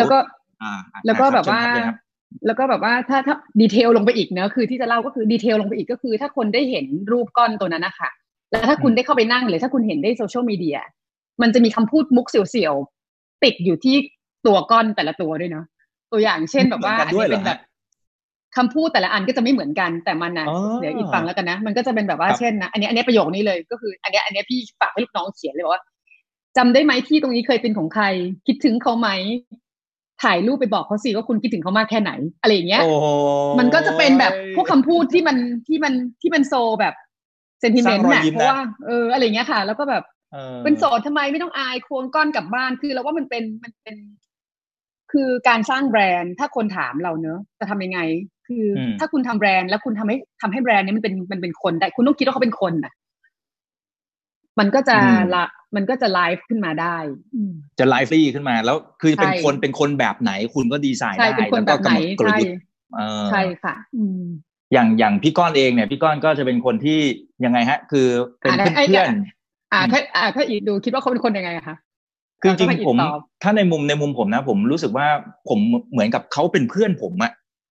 เหมือนกับเออผมรู้สึกอย่างนั้นนะผมคือผมไม่รู้จะใช้คำพูดยังไง แต่คือรู้สึกว่า เอ้ย อยากจะไปจับคือสมมติเห็นปุ๊บทุกครั้งเลยนะก็อยากจะไปอยู่ใกล้ๆแล้วก็จะไปจับนู่นจับนี่สมมติมีมาสคอตมาอย่างเงี้ยจะไปเล่นด้วยอะไรเงี้ย คือรู้สึกมันเข้าถึงได้ เป็นเป็นคนที่สนุกอะ เป็นคนที่สนุกเป็นคนขี้เล่น เป็นเพื่อนเรา อันนี้ความรู้สึกผมนะ มันตรงกับเจ้าของคนที่ปั้นคาแรคเตอร์ออกมาไหมฮะ อืมใช่ก็คือที่ที่เราอยากให้ก้อนเป็นนะคะ คือเอ่อ ถ้าตอบประโยคนี้รู้เลยว่าแก่นะถ้าสมัยก่อนก็ต้องบอกว่าแบบอยากให้ก้อนเป็นอยากให้ก้อนเป็นพี่เบิร์ดอะค่ะ แต่ถ้าพูดยุคนี้ก็ต้องบอกว่า อยากให้พี่ก้อนเป็นพี่ตูนอ่าโอเคโอเค เห็นภาพ ไม่ว่าก้อนจะผ่านไปกี่ปี คนก็จะยังเรียกพี่ก้อนหรือน้องก้อนคือ เราอยากให้ก้อนเป็นเป็นเป็นคนที่ใครอยู่ด้วยแล้วก็สบายใจเนาะอ่าถูกเข้าถึงง่าย เข้าถึงง่าย จริงใจ แล้วก็แล้วก็ดูไม่มีพิษไม่มีภัยกับใครอะ แล้วก็เป็นคนที่เข้าใจผู้คน อืมครับแล้วก็ไม่ไม่ไม่ไม่ต้องแบบไม่ต้องปีนกระไดไปหาเขาเพราะว่าคำว่าไม่ต้องปีนกระไดไปหาเขามันก็เทียบอ๋อแล้วก้อนก็เป็นคนเพื่อนเยอะนะคะก้อนเป็นคนเพื่อนเยอะ ก้อนก็จะเป็นคนแบบพูดจาตลกตลกติงต้องติงต้องบ้างเป็นบางที แต่เขาก็จะมีมุมของความจริงใจเพราะเขาซินเซียเขาอยากจะให้คนที่มีอยู่เขามีความสุขเขาก็จะทำทุกทางเพื่อจะทำให้สร้างรอยยิ้ม หรือทำให้คนที่อยู่รอบข้างเขาไม่เดือดร้อนอะไรเงี้ยคุณนัททรเนี่ยบอกว่า คุณบุ๋มเนี่ยเป็นแม่ทัพที่เก่งมากเลยสอบถามนิดสิครับปกติคนที่เก่งด้านครีเอทีฟด้านการตลาดอย่างคุณบุ๋มนะครับ จะมีการลุยด้านเดี๋ยวนะฮะด้วยภาพน่าจะหมายถึงคุณภาพนะน่าจะเขียนตกไปนิดนึงนะครับ เรื่องของคุณภาพมากกว่าตัวเลขนำหรือเปล่านะครับ แล้วแบบนี้มันจะมีคนที่ต้องดูตัวเลขไหมเช่นนะครับ ยกตัวอย่างเช่นกำหนดบัตเจ็ตหรือเปล่าว่า ค่าการตลาดมันต้องไม่เกินเท่านี้ แล้วพอทำอะสมมติทำน้องก้อนออกมาปั๊บมันต้องเทินเป็นรายได้เท่าไหร่อะไรยังไง ต้องคิดอย่างนั้นไหมหรือไม่เป็นไรเราสร้างแบรนด์ไปก่อน ต้องต้องต้องคิดสิครับไม่งั้นเขาจะไล่ออก ต้องคิดแต่ต้องคิดอะต้องคิดอะก็คือ เออเราว่ามุมนี้เป็นมุมที่ เออตัวเราเองอย่างที่สมัยก่อนเป็นคนสมองซีขวามากๆเลยตอนยุคแรกๆเลย อันนี้คือจะเป็นแบบเหมือนกับ creative lead อยากให้มันได้นั่นได้นี่แต่พอทุกวันนี้ค่ะ พอ title เราเริ่มมากขึ้นเรื่อยๆเนาะแล้วเราก็แบบบวกกับความแก่ที่เพิ่มมากขึ้นเอง มันก็ต้องบาลานซ์เพราะจริงๆแล้วอย่างที่บอกว่าการที่เป็น BU head อะค่ะ มันก็ต้องมันก็ต้องทำให้ BU เนี้ย ยังคงมีเขาเรียกมี P&L หรือมีกำไรที่ยังต้องส่งคืนบริษัทอยู่ เอ่อดังนั้นเองอะค่ะ ไม่ต้องคือถ้าถามอันนี้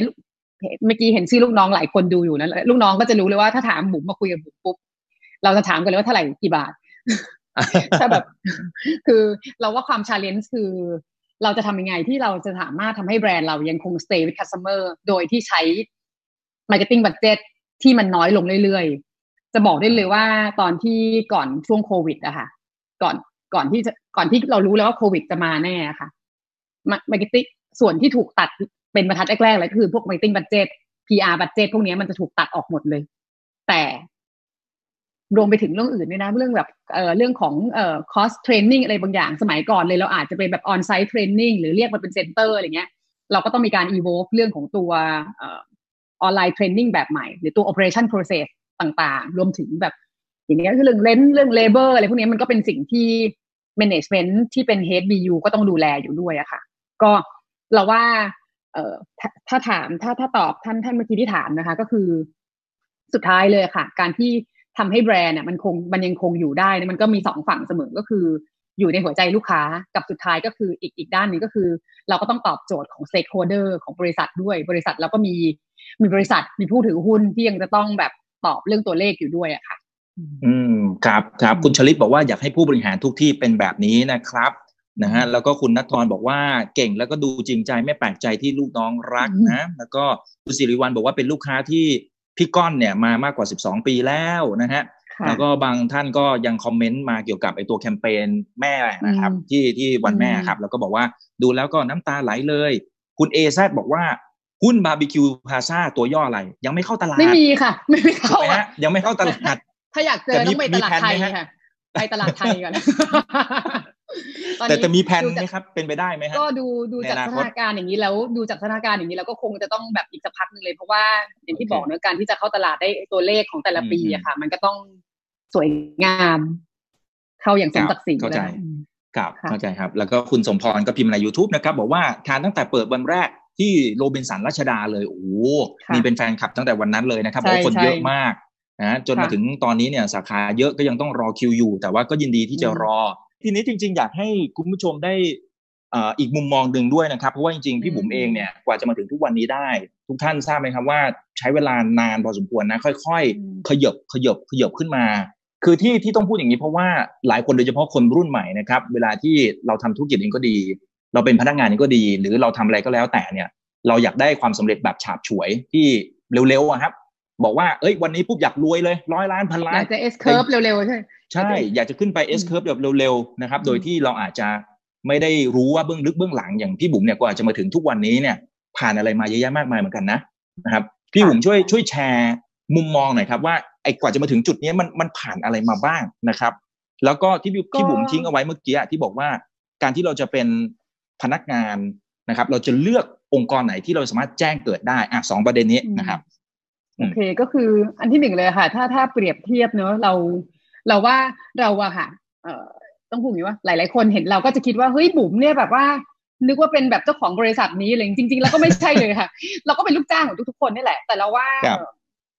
การการทำของการทำงานของมนุษย์เงินเดือนนะคะเราว่าสิ่งที่สำคัญที่สุดก็คือ เราต้องไม่ดูถูกงานที่เราทำอะค่ะพอทุกๆงานที่คุณทำอะมันมีความหมายเสมอ มันเป็นเหมือนลิ้นชักที่สะสมในชีวิตของคนเราอะค่ะ คือต่อให้คุณเป็นแอดมิน คุณเป็นคนกวาดถนน คนเป็นคุณเป็นเด็กเก็บบูธพวกเนี้ยมันมันคือการสะสมลิ้นชักในชีวิตนะคะ แล้วก็ แล้วก็เมื่อไหร่ก็ตามอะค่ะบางทีคุณก็ไม่รู้หรอกว่าวันหนึ่งอะคุณจะต้องคุณจะได้หยิบลิ้นชักนั้นมาใช้มันเมื่อไหร่คือเราเริ่มต้นจากการเป็น เอ่อจบ เราจบมองเทพคณิเทศมองเทพเนาะก็คือเป็นเด็กเอ็นไม่ติดอะ แล้วเราก็เราก็ไม่ได้เรียนต่อปริญญาโทนะเพราะสุดท้ายคือมันทำงานเลย พอทำพอทำงานเสร็จแล้วก็คืออารมณ์แบบขี้เกียจไปเรียนต่อแล้วอะค่ะ ก็เลยทำงานยาวมาเลยจนถึงทุกวันนี้นะคะเออเราก็เริ่มต้นจากคนปกตินี่แหละที่แบบเรียนไม่จบเอ็นไม่ติดด้วยนะคะ แล้วก็จบมาก็ไปทำงาน แต่เราว่าสิ่งที่ตั้งแต่เราเป็นตั้งแต่เด็กๆนะเราเป็นคน เราเป็นคนเราเป็นคนอยากรู้อะไรเสมอๆว่าเฮ้ยสิ่งนั้นทำไมมันถึงทำอย่างนี้อย่างนั้นอย่างนี้อะไรเงี้ยค่ะเล่าให้ทุกคนฟังก็เป็นแล้วกันก็คือเผื่อยังไม่เคยได้ยินที่เราเล่านะก็คือ ตั้งแต่เราทำงานอะ เราจะชอบอ่านกระดาษรีไซเคิลอะค่ะกระดาษซีล็อกเสมอ เราจะชอบแบบแอบไปขโมยกระดาษซีล็อกที่บริษัทอะค่ะ เอากลับมาอ่านที่บ้าน มันมีอะไรฮะทำไมต้องมันเอามีกลับมาเลยฮะ มันมันจะมีทีเด็ดอะไรเสมอเสมอตอนที่เราทำบริษัทโฆษณาอะค่ะ เอ่อพี่ๆบางท่านอย่างเงี้ยเขาจะเขียน strategy หรือกลยุทธ์ที่เขาทำเสนอลูกค้าโอ้แล้วแล้วเขาอะแล้วเขาไม่ได้ทำลายมันค่ะ อ๋ออย่างเงี้ยเขาเอามาก็ใช้ด็กๆรีอะไซค่ะเคิลแต่ตอนนั้นเขาเราก็เป็นใช้รีไซเด็กเคิลเราก็ไปหยิบเราขออ่านหยิบเราก็หยิบกลับมาอ่านเราก็เอาเอาอ่านที่บ้านเนี่ยอืมเป็นปึกๆเลยทุกวันแล้วเราจะเอากลับมาอ่านอ๋อเออตอนนั้นกลยุทธ์ทททเขาทำอย่างนี้เองเหรออ๋อกลยุทธ์ไฮลาเกนเขาทำแบบนี้เองเหรอ แล้วเราก็จะจดไว้เลยว่าแบบคำถามอันนี้เอ้ยอันนี้มันแปลว่าอะไรว่าไม่รู้เรื่อง แล้วก็จะแบบเอาเก็บไปถามพี่เขาว่าพี่คำนี้มันหมายถึงอะไรหรออะไรเงี้ยแล้วก็จะมีสมุดเราจะมีสมุดหนังหมาเล่มหนึ่งเลยอะค่ะ ที่คอยจดอ่าที่เราเคยไปถามพวกพี่เขาว่ามันคืออะไร คือคนอาจจะเห็นว่าบุญนุชเฮ้ยดูแบบสักเซสอะพี่เขาโชคดีจังเลย มันเป็นความสวยงามจริงๆแล้วมันไม่ใช่เลย เราก็ลำบากมาทุกอย่าง แต่เรารู้สึกว่าอืมเราสนุกกับการเรียนรู้หรือแบบ ถ้าไม่รู้แบบ ถ้าคนยุครุ่นเราอาจจะเคยได้ยินแบบที่เคยได้ยินแบบเอ่อยี่ห้อปุ๋ยปุ๋ยตามาบินไหมคะอ๋อครับครับครับทุกวันนี้ยังปุ๋ยมีตามาฮะบินเออยังมีอยู่ใช่ไหมคะ คือเราอะครับเป็นเป็นเป็นเป็นเด็กในทีมปุ๋ยตามาบินที่ต้องไปออกบูธตามต่างจังหวัดอะค่ะ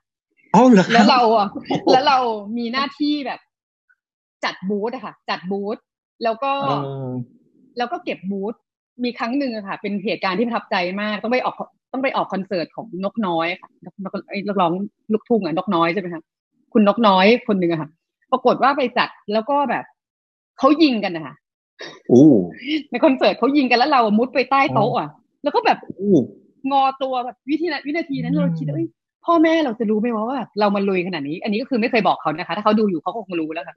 เขาคงช็อกมาก เราก็รู้สึกว่าเออเราได้เรียนรู้อะไรหลาย ๆ อย่าง เนอะเราได้มีโอกาสเดินทางไปตามต่างจังหวัดต่าง ๆ เราได้เห็นที่ที่คนไม่ได้เห็นไม่เคยเห็นอ๋อจังหวัดนี้เป็นอย่างนี้เอง แล้วใครจะเชื่อว่าแบบเอประสบการณ์ที่เราทำแบบนั้นนะสุดท้ายมันมันได้มาใช้ที่นี่เลยเนอะบางที เราไปเซอร์เวยตามต่างจังหวัดเนี้ยค่ะเฮ้ยเราเคยไปจังหวัดนี้เราก็จะบอกลูกน้องเฮ้ยที่นี่ตรงนี้มันมีตรงนี้ คนที่นี่มันเป็นอย่างนี้ไปดูตรงนี้สิลูกน้องก็จะถามว่าเฮ้ยบุ๋มรู้ได้ไงบอกอ๋อเคยมาตอนเด็กๆว่ะอะไรเงี้ย ก็จะจำได้แล้วว่าแบบเรื่องที่เราเล่าเหล่านี้ค่ะ มันเป็น มันเป็นเหมือนมันเหมือนลิ้นชักในชีวิตเนาะถ้าวันนี้เลยแบบเด็ก ๆ พวกนี้เด็ก ๆ ได้ดูอะค่ะ วันนี้เลยคุณมีหน้าที่ที่ต้องสะสมประสบการณ์หลาย ๆ อย่างในชีวิตเลยเพราะวันหนึ่งคุณก็ไม่รู้หรอกว่าคุณจะได้หยิบลิ้นชักนี้มาใช้เมื่อไหร่อยากและทุเกี่กยวันงนี้งาก็นมีเหมือนกัน อือืมมใช่ค่ะ แล้วก็เราว่าทุกสิ่งที่เราทำอะค่ะ เราเราอาจจะเป็นคนที่ ไม่ได้รักในงานที่เราเราอาจจะไม่ได้เป็นคนทำงานที่เรารักนะเราอาจจะไม่ได้รัก เราอาจจะไม่ได้ทำงานที่เรารักนะแต่เราเป็นคนที่แบบรักทุกงานที่เราทำอืมอืมโอ้โหแล้วเราก็ผรู้มสึกว่าอัว่านเรานี้ประโยคนี้ดีมากอืมอืมแล้วเราก็รู้สึกว่าเราเราภูมิใจกับทุกสิ่งที่เราทำบางทีคนอาจจะยุคสมัยก่อนคนอาจจะเห็นเฮ้ยบุ๋มทำบาร์บีคิวพลาซ่าไม่เห็นจะเจ๋งตรงไหนเลยร้านนี้แบบเน่าๆเฉยๆแต่เรารู้สึกว่าเราก็ภูมิใจในสิ่งนั้นของเรา อืมอืมอืมแล้วแล้วก็ความฝากภูมิใจอันนี้ตรงนี้ก็คือมันมันมันจำเป็นยังไงครับสำหรับคนรุ่นใหม่ เราจะได้ทำกับมันเต็มที่อย่างนั้นเหรอฮะเพราะเราว่า เออถ้าคุณรู้สึกว่าสิ่งเออจะบอกนี้แล้วกันนะว่า ถ้าคนมาสัมภาษณ์งานกับเราอะค่ะ แล้วคนบอกว่า อ๋อ ยุคนี้เหรอครับแบบผมอยาก work life balance อะไรเงี้ย เราบอกว่าคนพวกนี้เราจะไม่รับเลยอ๋อเหรอฮะคนที่ตอบเราว่าอยาก work life balance แล้วบอกว่า งั้นคุณอืมคงทำงานกับเราไม่ได้ แล้วเราว่าคนที่พูดว่าต้องการชีวิตการทำงานแบบ work life balance คือคนรุ่นเก่า เพราะที่พูดอันนี้เพราะอะไรเพราะว่ายุคสมัยโบราณนะคะทุกคนต้อง work life balance อยู่แล้ว เพราะว่าเทคโนโลยีมันไม่ได้เหมือนตอนนี้ สมัยก่อนเลยคือ คุณไม่ได้มีอินเทอร์เน็ต คุณครับมีแต่โทรศัพท์ที่เป็น landline คุณไม่ได้มี mobile phone อินเทอร์เน็ตมันไม่ได้แรงเหมือนทุกวันนี้ มันก็ต้องแน่นอนอยู่แล้วว่า คุณก็ต้องนั่งทำงานที่บที่ออฟฟิศแล้วพอกลับบ้านน่ะมันก็ติดต่อกันไม่ได้ เพราะคุณไม่สามารถแบบ อ่านไลน์ได้ตลอดเวลา หรือคุณไม่สามารถแบบเช็คอีเมลได้ตลอดเวลา อันนั้นน่ะคนสมัยโบราณเขาไม่ผิดที่เขาจะต้อง cut เป็นช่วงเวลา หรือทำงานที่บริษัทจนจบแล้วก็จบ แต่เราว่าปัจจุบันเนี่ยค่ะมันคือการแบบ work life harmony มากกว่าสำหรับเรานะคะอืมคือทุกๆวันที่ตื่นมาต่อให้คุณอยู่ที่ไหนก็ตาม คุณก็ยังสามารถทำงานได้ แล้วถ้าคุณรู้สึกว่ามันมันไม่ได้เป็นการทำงาน แต่มันคือชีวิตนะคะเราก็จะสนุกกับทุกสิ่งที่เราทำทุกวันนี้เอง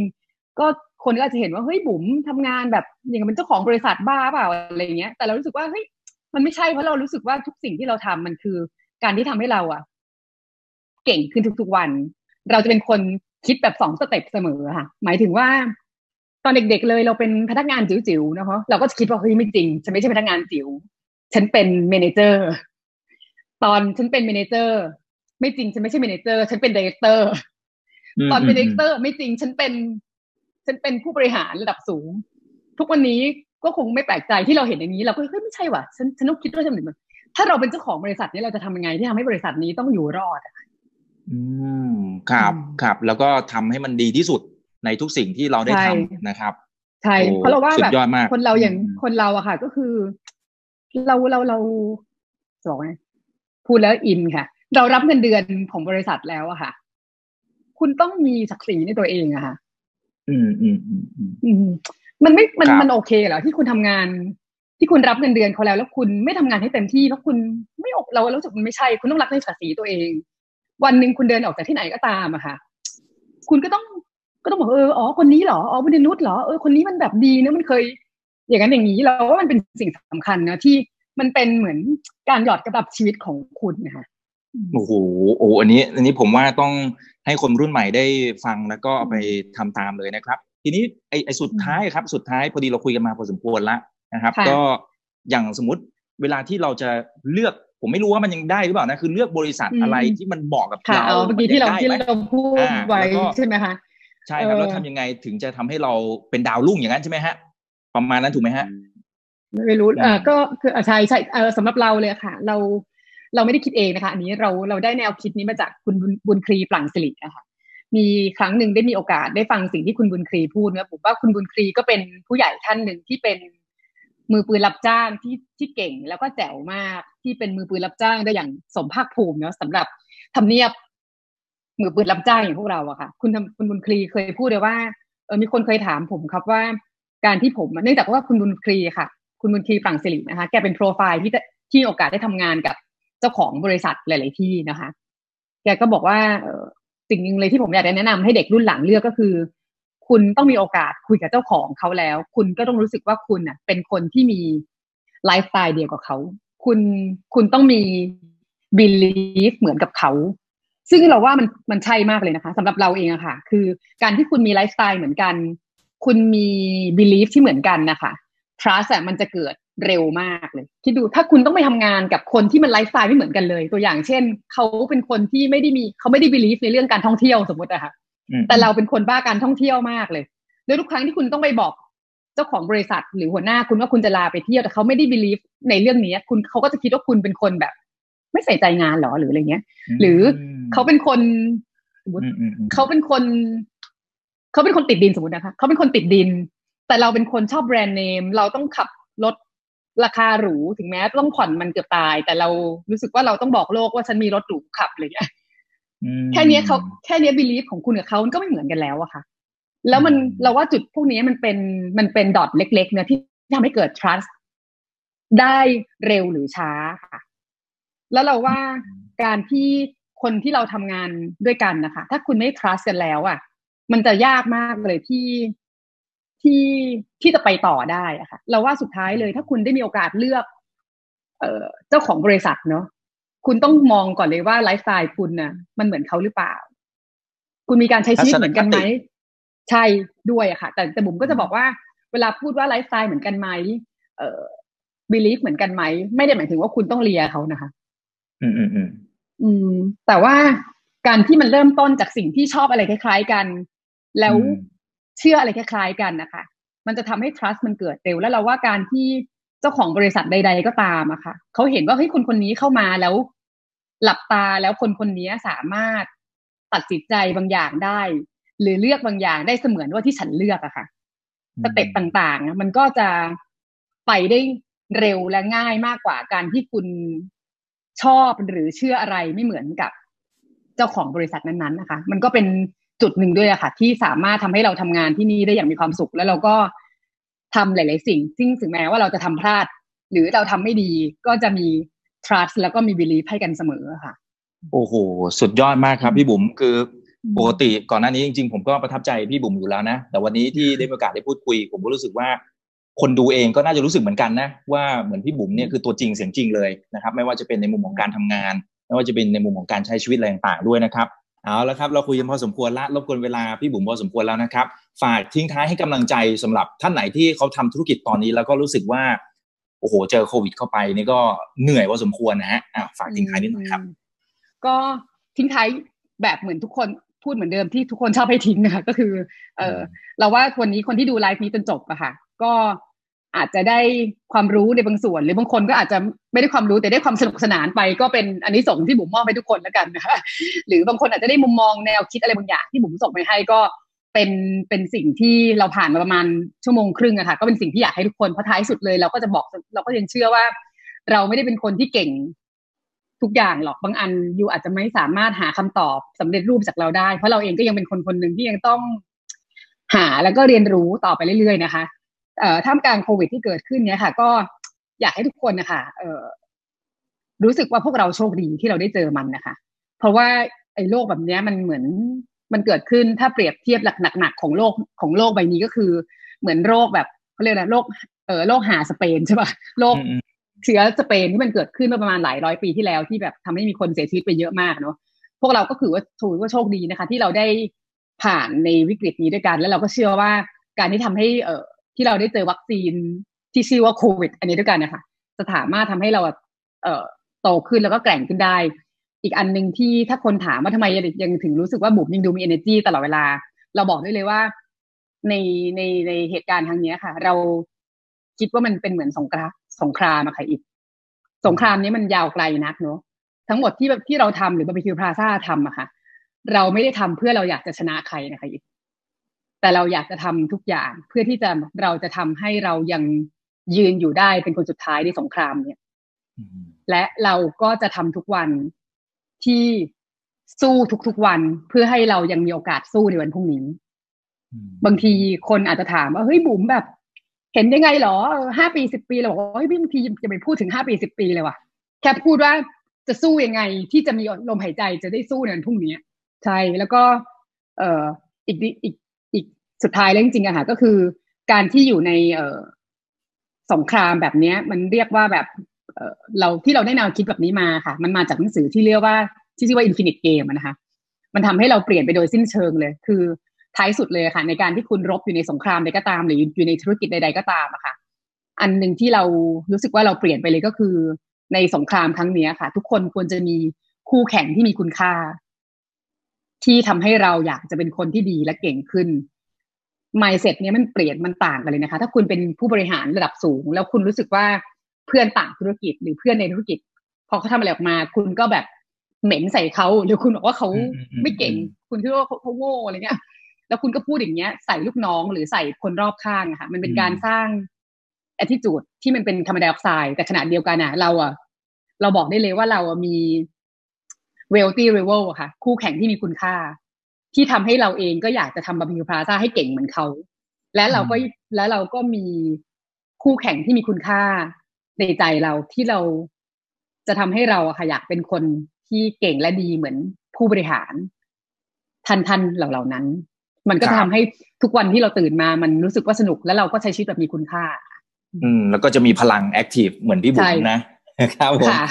ขอบคุณมากสำหรับวันนี้นะครับ ขอบคุณมากเลยครับสำหรับแรงบันดาลใจขอบคุณแล้วก็ค่ะข้อคิดดีๆค่ะอย่าลืมนะครับว่าเริ่มต้นวันนี้ดีที่สุดขอให้ทุกท่านโชคดี และขอให้มีเสรีภาพในการใช้ชีวิต ผมอีกบรรพตครับ